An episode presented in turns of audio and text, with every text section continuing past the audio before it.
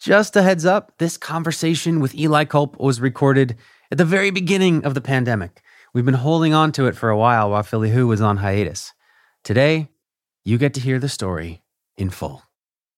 When I moved to Philadelphia finally in 2012, I was finally in like sandwich heaven. You know, the hoagie culture here. And, you know, they take them so serious and you, know, you can get great ones, especially in South Philly. You're listening to Philly Who, the podcast that tells the stories of the doers, thinkers, and performers of Philadelphia. My name is Kevin Schmidlin, and today is the story of a local Philly chef who, one night, while at the top of his game, was in an Amtrak derailment that left him unable to walk, unable to use his hands, and unable to cook. The story of Chef Eli Kulp is now on Philly Who.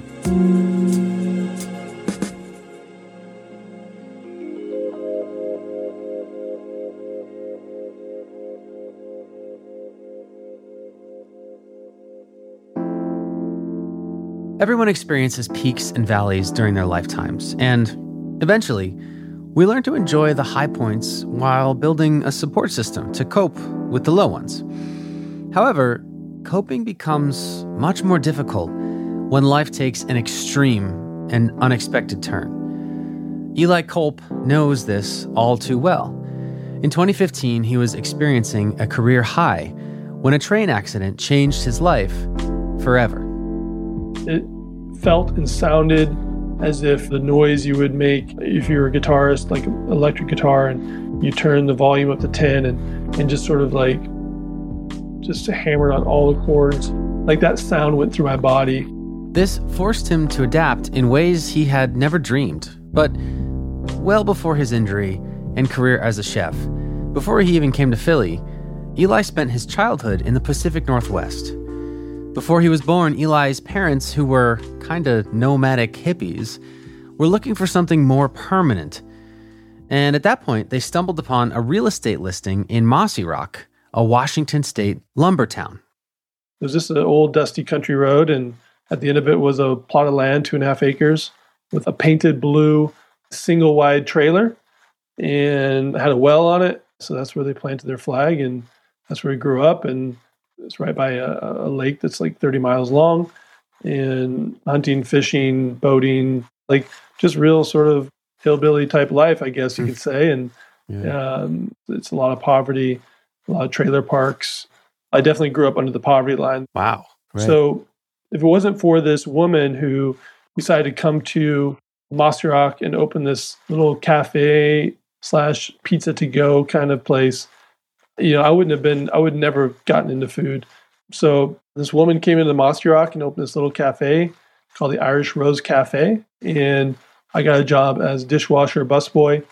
I mean, this is crazy. Like, she decided to open a restaurant that had tablecloths, linen napkins, and I was in a white shirt, black pants, and a green bow tie and a green cummerbund as a busboy in this in this like little town.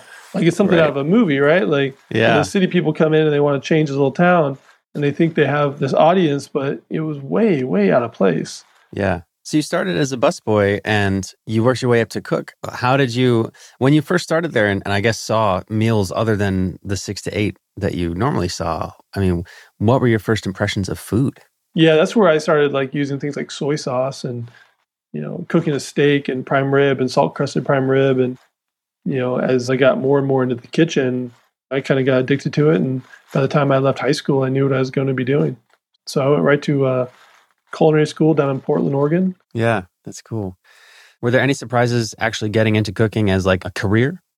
I had a good head on my shoulders. My parents raised me right. So, you know, what I was surprised about was like, holy shit, like the restaurant industry, like back in the 90s, like drugs, party, and alcohol, like you get off work and, you know, everybody's doing what? You're hooking up with everybody. It was just you know it's like this you know this three ring circus these restaurants you get into. Thanks to his upbringing and professional mentors eli stayed off of drugs and on track towards becoming a chef. After culinary school he took jobs around the northwest eventually working as the head chef at an irish pub in seattle. At this point eli found himself at a standstill and he realized he needed to expand his career I knew that, you know, I was 25 and I really needed to figure something out. And so I just started looking around and I had a few guys that had went to the Culinary Institute of America in New York. Mm-hmm. And so I got online, applied, moved out to New York, immediately started working in New York City. Wow. And, you know, sort of led me to where I am today. And, and thankfully working for um, some really great chefs and, you know, doing the research and find out who's really doing what in New York. I wanted to work for somebody who's relevant. Was there any culture shock moving to the East Coast? Um, I, I don't think so. I'm kind of like a chameleon, you know. For me, learning the different cultures that I was not exposed to on the West Coast, and especially growing up, you know, the Jewish culture is was not something that I was ever exposed to. You know, the Chinese culture, the Jewish culture, the you know pastrami sandwiches, and you know, the I just love that food, and you know, sauerkraut and mustard, and you know, like the delis, and you know, that was just for me that was heaven. And yeah, you know, I always pictured before I moved out here, you know, sandwiches on every block in New York. And, you know, they have bodegas and sandwiches aren't great. I was really disappointed with New York sandwich culture. And I've always been in love with sandwiches. I used to eat them for breakfast as a kid. I just love them. And it's something that I was looking so forward to in New York. And I tell people this also where when I moved to Philadelphia finally in 2012, I was finally in like sandwich heaven you know the hoagie the hoagie culture here, and right. you know, they take them so serious, and you, know, you can get great ones, especially in South Philly.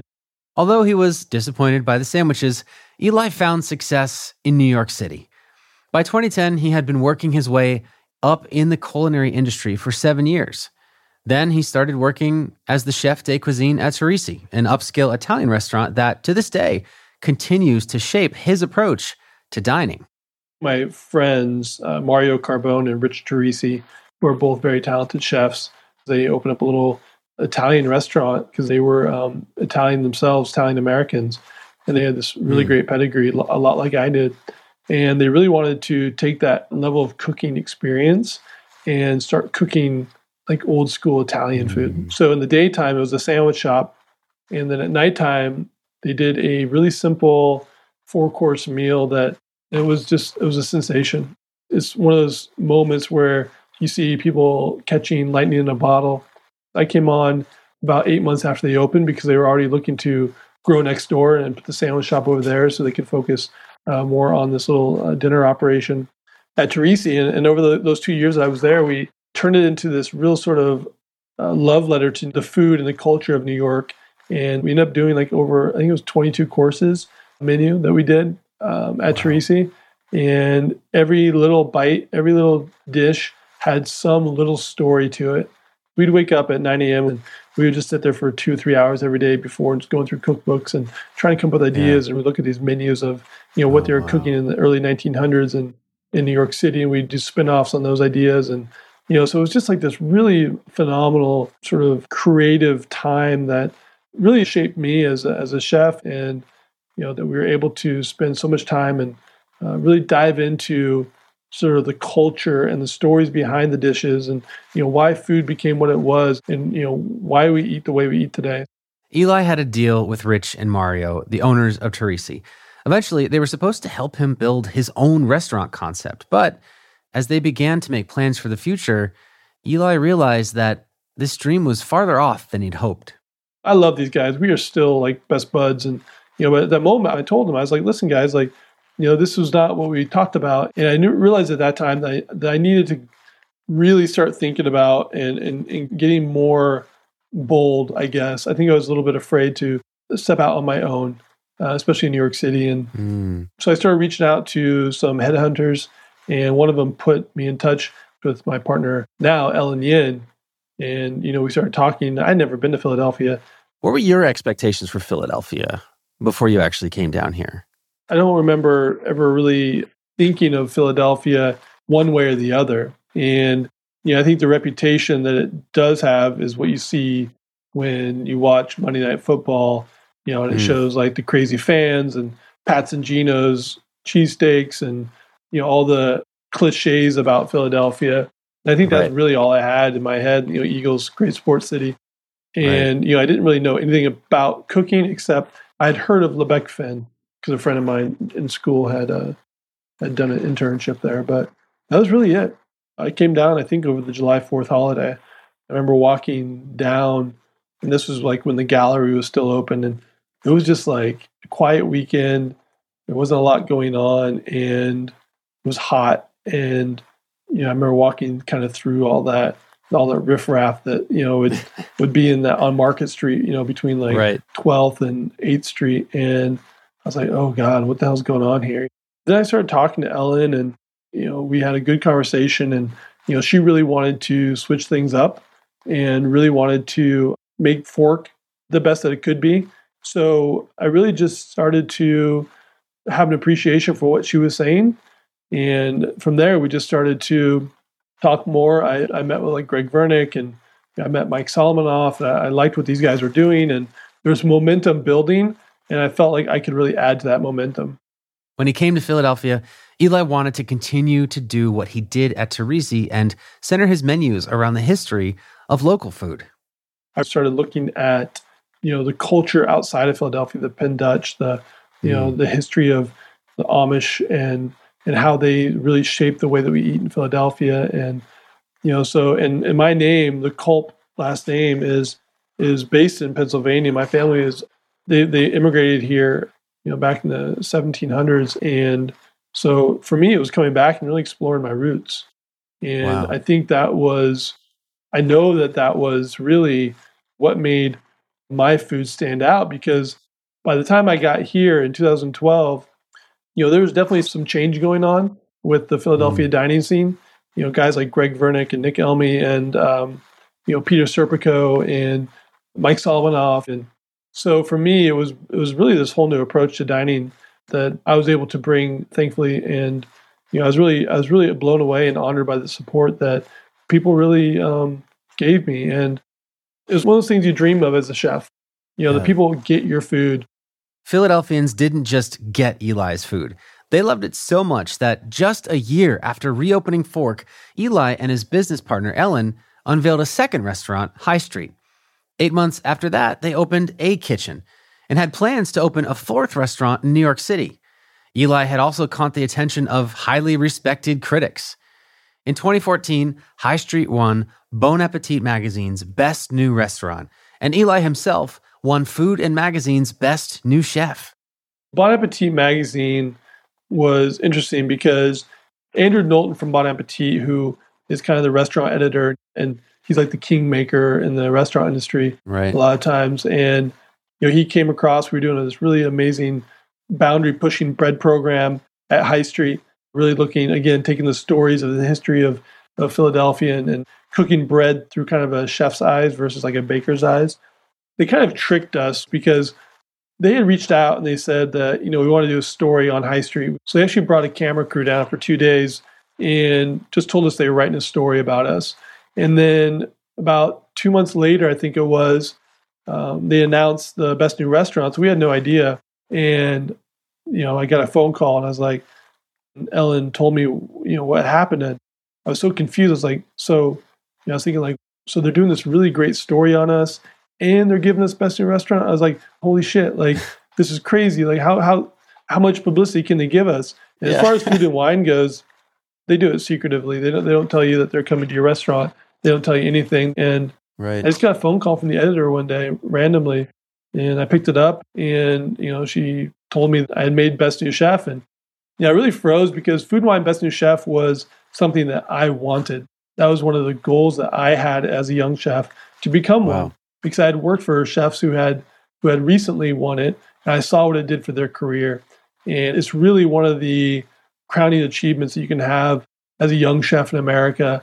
So that was, I mean, I definitely shedded a tear of happiness then because, you know, that was something I had worked for and all the sacrifices, all the time I spent, you know, those 15 hour days, you know, grueling, you know, working for chefs that were borderline insane and, Hmm. you know, and cooking amazing food and all that paid off. And, you know, that was, that was a real proud moment for me. I, I will say that uh, emphatically. That, that was something that I, I was really, really, really honored to be a part of.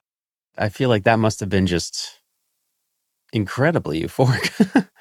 Yeah, so 2014 Food Wine Best New Chef, I think that came out in like April or something. And then Bon Appetit came, I think, out in like September of that same year. And you know, we had all this like positive momentum and I was cooking in different cities and, you know, with other guest chefs and, you know, this sort of everything that I had hoped was coming true. And it felt great. It really felt amazing. And, you know, and then the end of 2014, we started looking for the New York City restaurant. And in the early 2015, we signed that lease, and we, I was already getting some great support from uh, the New York City press, food press, and it was feeling great. So, you know, about two months later, roughly, the train accident happened. In 2015, Eli Kulp's career as a chef was at a high point. He was in magazines. He ran three successful Philly restaurants.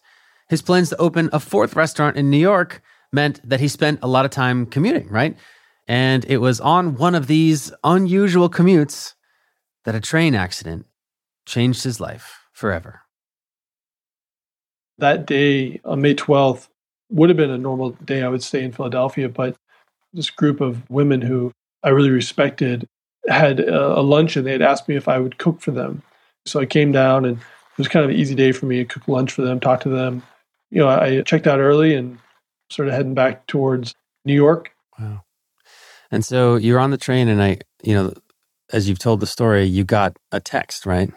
Yeah. So, you know, I, I got there and then my friend uh, Nina in New York, she sent a text message. I was sitting on the train and got a text from her. And in the text, uh, she sent a picture and it was me holding my son up against the chain link fence in New York. So the trains are entering and exiting towards Grand Central Station at like 97th Street and, and Park Avenue. And we'd, after daycare, I'd like, hey, you want to go check out the trains? And we'd go over there. And, and then he got kind of, he's always had this like issue with like noise. So it got a little noisy for him. So after a while, I think we stopped for a few months, whatever. And Dylan, I was holding Dylan up to this chain link fence overlooking the tunnel that the trains enter and exit from. And she snapped a picture and, you know, whatever. And we were sitting there and I had asked my, my son uh, before that, I was like, do you want to check out the trains? I said, aren't you afraid of them? You like the, the noise? And he's like, no, daddy, I'm not afraid of trains anymore. And then that night, so that was probably three or four days later, um, she sent me the picture and I replied back to her text message. I said, I said in quotation marks, Daddy, I'm not afraid of trains anymore. Wow. And, you know, we sort of laughed a little bit. And I think I went to, you know, checking emails or whatnot. And it was dark out by that time. So you didn't really see, you know, how fast you were going or where exactly you were. And uh, apparently the engineer was either on his phone or the radio and not paying attention to where he was. And at that point, um, this corner was approaching and he accelerated thinking he was on a straightaway. And he was going uh, i think it was 105 miles an hour. From the reports he was accelerating through the corner. So he didn't even like put the brakes on at all. Hmm. you know like he had no chance. This train had no chance and yeah he drove us right off the track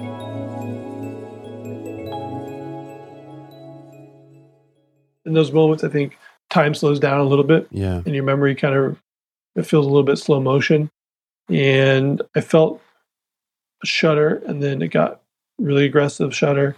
And I remember thinking like, oh, but by that time the train was derailing hmm. and the train flipped over to the right side of the track and basically it flipped on its side, which, you know, at that rate of speed tossed me up in the air, kind of like a kind of like a springboard almost. And I flew through the air. And at that moment, uh, the only words you know was "This is it, lights out." You know, there's no way. And then uh, the way that I was positioned in the air, it brought me in direct contact with the opposite side luggage rack. So I was actually flying backwards, and it hit me. It, uh, my neck squarely hit the luggage rack at you know at a really high rate of speed, and you know the inertia and the power of it.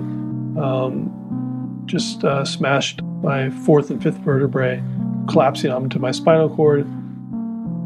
It felt and sounded as if the noise you would make if you were a guitarist, like electric guitar, and you turn the volume up to 10 and, and just sort of like just hammered on all the chords. Like that sound went through my body and I sort of fell down and the train came to a stop and the luggage rack kind of fell on top of me and you know, I was sitting there, was was sitting there, I was laying there, um, and immediately, of course, you try to push up, try to get up, and the body doesn't move. Um, I yell for help, and you know, immediately I realize my voice is not strong. I don't know why, you know, at that point, but what turns out to be is that your diaphragm and your ability to to yell uh, loudly is compromised because mm. now I don't have, you know, that muscle. Those muscles are immediately knocked out. So I'm laying there in complete darkness. I hear the rustling of other people, and you know, people are kind of like you know dazed and confused. And um, there's only I think like 15 passengers on on that train. Thank God, or on that car on the train. It was it was a, actually really strangely, eerily, you know, very few passengers on this train. But the so I hear the people kind of wrestling, and you know people are kind of like screaming and yelling and um, you know I yell and nobody hears me and so I yell. It's just literally my voice sounds like somebody trying to talk after they got the wind knocked out of them. I guess you know what I mean. Like they kind of like you know really sort of quiet and so I'm yelling and um, you know finally somebody kind of hears me and like man we hear you man we hear you and like I realize like they think it's a woman because my voice is kind of like high pitched and and uh, sounds sort of quiet. And you know and then by that time I start to get somebody's attention and you know they try to like help kind of get the stuff off me but they can't. And um, you remember one guy saying I can't see because he was bleeding uh, profusely from the head and was getting in, you know he couldn't see he was getting his eyes. And you know says I'm trying to help you. I can't see you. I don't know what I'm doing. And you know and finally like people started you know I heard the sirens. You can hear the rescuers get there probably five or ten minutes later, and I just remember telling them, like, guys, just don't forget about me. Tell somebody I'm here. Tell somebody I'm here. I think I'm paralyzed. And then they sort of exited, and then maybe a few minutes later, after being in the dark, just sort of laying there, um, you know, a what turns out to be a police officer came in, and he must have been a pretty big dude because I, you know, I was 230 pounds at the time. I'm six foot four, so um, somehow he lifted me out and got me on a board took me out. And then, um, yeah, so they, they put me out onto the uh, kind of the triage area. And they had a lot of fire trucks, obviously, and, and, emergency personnel by then. Helicopters are flying all over the place. And I'm laying there next to this um, this fire truck with this engine on, and the heat was so intense. And they put me right, you know, it was like it was like it was May, so it was, it was a warm May day, so it was it just it was so hot. I remember laying there like yelling for somebody to like get somebody's attention to move me because I couldn't hardly breathe, and you know it was just like chaos everywhere. And I remember finally somebody, uh, you know, emergency worker heard me, and he, him and another person lifted up my the board I was laying on and moved it. And, you know, got me in the ambulance. Maybe a half hour later, I just you know transported me to uh, the northern North Philly hospital. I remember when the surgeon came in and you know they took X-rays and MRI and you know they they came with the news and the X-ray that you know this was now your spinal cord. And they showed me and they told me we have to get you and stabilize the spinal cord so you know you don't die essentially. I remember asking the surgeon like, "Are you good at it?" He's like, "I'm the best," you know, like mm. you know, and you know they put me down and did the surgery and yeah, the recovery starts immediately. You know. So, you know, you said there was a moment where you thought this is it. Throughout that whole time, was there a point where you were like, actually, maybe this isn't it? Or were you still worried that you weren't going to make it? I remember what ran through my head was like, how injured am I besides this? You know, mm. immediately you lose the ability to feel and uh, move. So I, you know, I couldn't look at the rest of my body. You know, didn't know if I was bleeding elsewhere. Right. Um, and in the end, the only other injury I had besides my neck was a separated AC joint in my shoulder and a little scratch on my knee. Hmm. that was it. Yeah. So you go through surgery. Did they tell you right away that that you were paralyzed? Yeah, I, it was. I mean, it was obvious. I, you know, at that point, I you knew. I knew, and you know, the outlook isn't great. Yeah. So you're just coming off of this year where, you know, many of your ambitions had come true. How is your outlook at this time? Well, um, I'm a pretty optimistic guy. So in general, I think, you know, once I realized that, you know, I was going to survive and then, you know, you're battling two different fronts. You're battling, you know, trying to stay positive and people are thinking about you and people are raising money for you. And, you know, and immediately Philadelphia community just like went to work, and you know I think they raised over around three hundred thousand dollars over the course of a few weeks. You know, because obviously your medical bills just go. I mean, it's one of the most um, breaking your neck and quadriplegia is one of the most significant injuries you can have because yeah. it's not just the cost of the injury and getting surgery and rehab; it's the ongoing costs that come along with it, and you know, being dependent to for people to help you and you know in certain aspects of your life i still am so thankful eh, of the philadelphia community and know something that speaks volumes to you know the chef community here and the restaurant community and and the people who support the restaurants. I mean it was like yeah. I mean it was amazing what people were you know sending me and you know financial help and, and just support through cards. I remember having like probably 300 different cards from people that people had sent you know random people. I remember getting money like it was like $12.82 or something from a young girl who hmm. had saved this money up but she wanted me to have it. And you wow. know like those type of things where you're just like blown away by the generosity and care of people that you don't even know. And you know so it was really all hands on deck. And you know we were in the middle of opening this restaurant in new york. And you know very shortly after once i got once i got stabilized they flew me up to new york city so i could be sort of closer to um, my family. Hmm. and I was at NYU Hospital, and you know we we committed very early to continue working on the New York uh, restaurant from the hospital bed. You know, me and my partner would be um, talking and you know continuing to make plans to move forward. I was in the hospital from May until September, and you know it, it was a grueling process. And very soon after, I was injured. Also, uh, maybe a month or two, it was becoming very clear that uh, my marriage was not going to make it. Mm. And so there was a lot, there was that side of it as well that, you know, I was losing my support system, which caused a whole nother level of panic and, and despair. And, you know, so there was a lot going on. And, you know, eventually I, remember, you know, just kind of sort of losing momentum of positivity. And I eventually moved down to Atlanta to do, do rehab there because there's, you know, one of the best spinal cord injury hospitals in the world is there.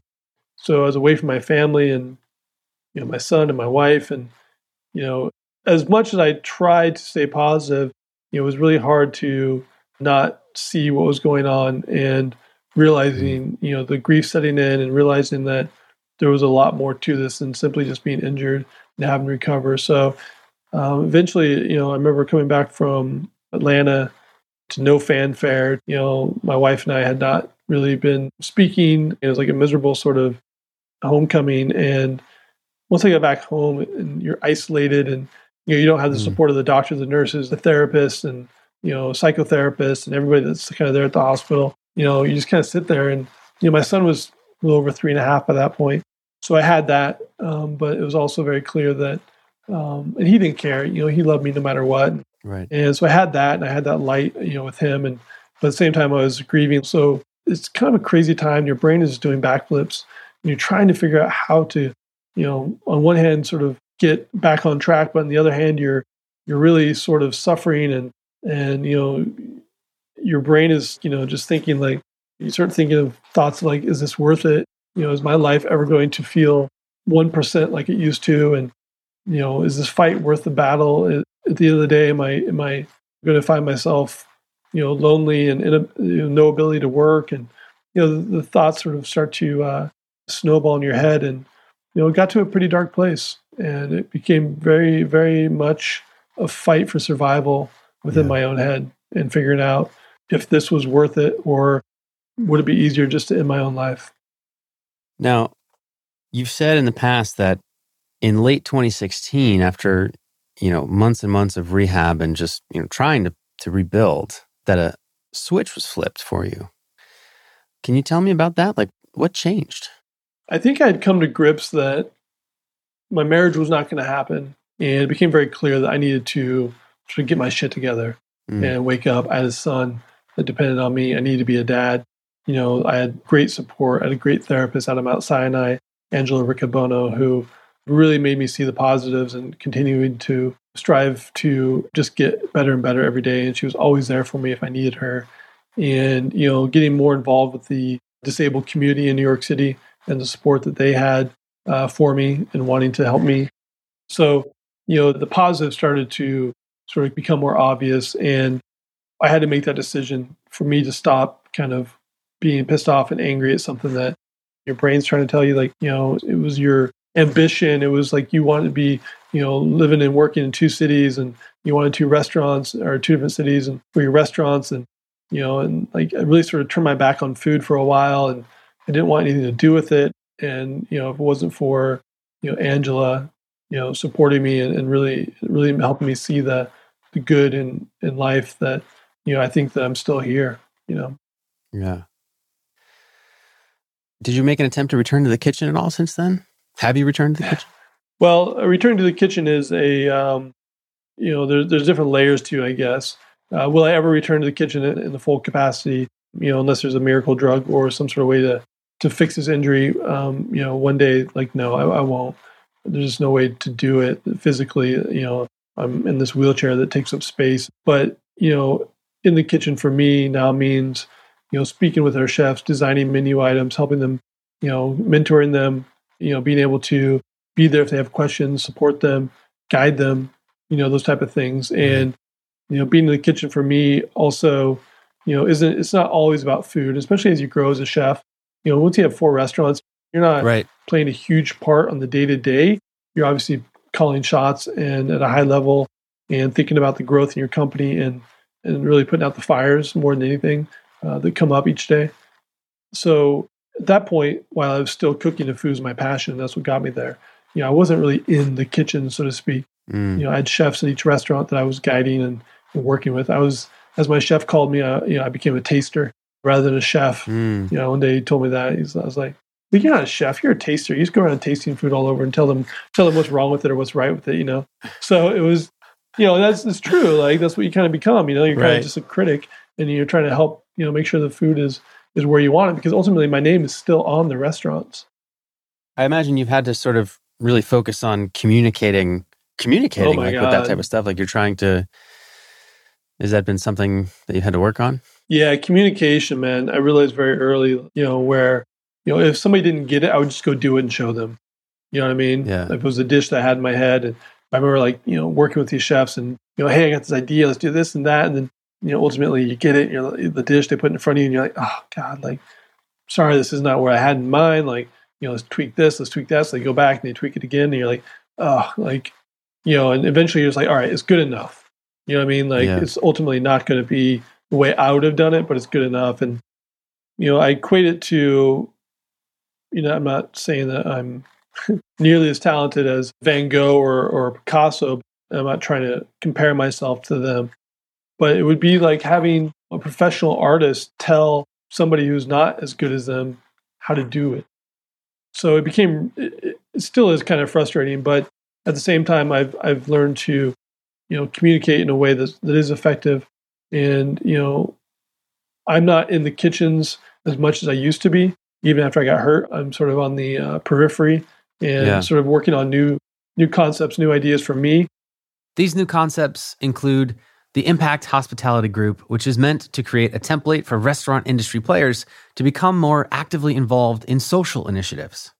A lot of restaurants, we play a passive role in charity and giving mm. and helping, meaning like, you know, people ask us to do an event or raise some money in an auction or, you know, cook at somebody's house and they, you know, somebody pays us $20,000 for, you know, a private dinner by a famous chef and, right. you know, those type of things help.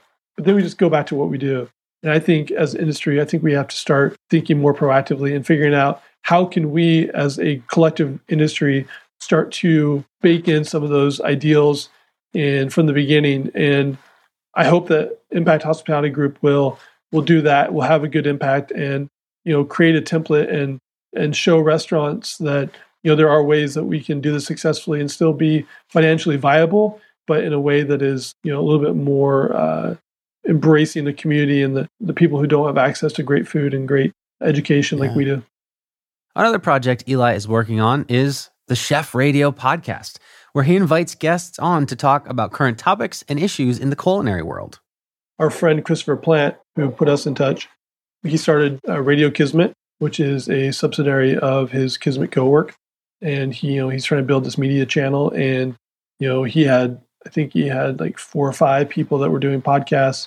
So I started poking around, and you know, uh, I mean, there are chef podcasts out there, but I wanted something that kind of was emblematic of Impact Hospitality Group. I wanted something that wasn't just telling the stories of the chefs, uh, because you know those are important and great lessons in in their each each chef's journey of hard work and perseverance and all that. But I wanted something that would also solve problems mm. in our industry and shine a spotlight on you know the many issues we have in our industry, uh, whether it's equality, you know, gender equality, race, you know, uh, just the lack of professionalism in our industry for so many years, and mm. you know, there's so many there's there's been a lot of positive steps our industry has taken, but uh, we have a long ways to go, and I want to be part of that solution.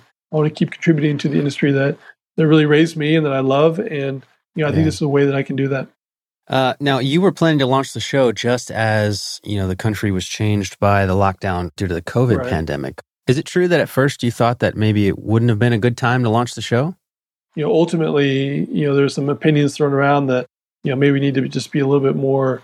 You know, we have to go back and record certain parts of the show or take certain parts of the show that that might seem offensive or, or tone deaf. And I think what we landed on was really that there was still great stories in there that people can uh, relate to and you know, not everybody wants to hear constant coronavirus news. Yeah. And so, you know, we push forward and, you know, I do, uh, for the recordings that we did before the coronavirus impacted us, you know, I think there was six of them.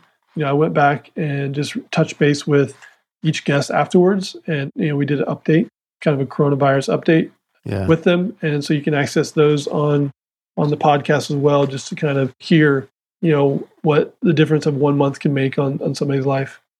Yeah, in the episode with Mike Solomonov, he kind of turned the table a little bit and asked you a question as the interviewer. He said, quote, Your life, Eli, is the epitome of ups and downs and adjusting and resetting your expectations. What does coronavirus mean to you?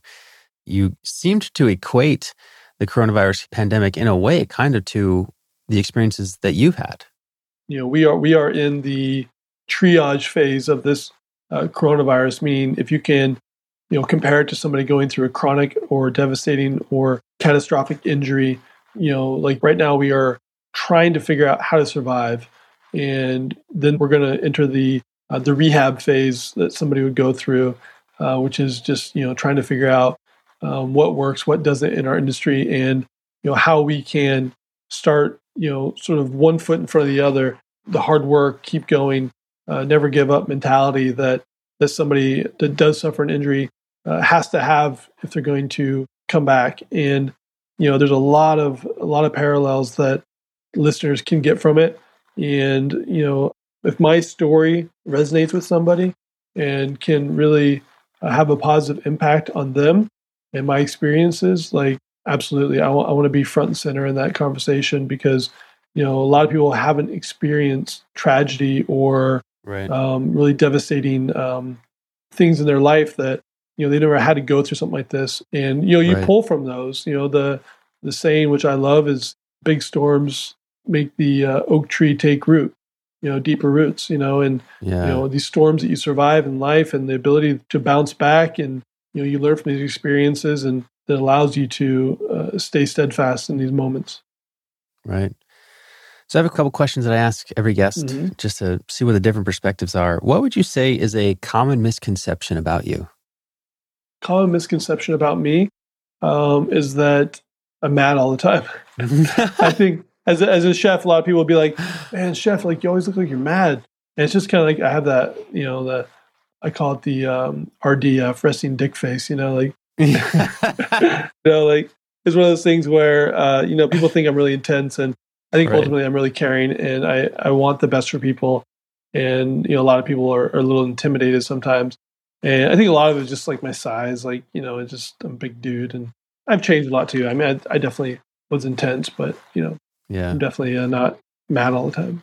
Yeah. If you could send a message to yourself in the past at any moment, what moment would you send it to and what would you say? Uh, don't get on that train. No, uh, yeah. that's yeah. obvious one. It's kind of an obvious one. Yeah, exactly. I think I think it would be keep doing what you're doing, but just be a little bit more aware of how your the way you do things can impact people. You know, be more self-aware at times.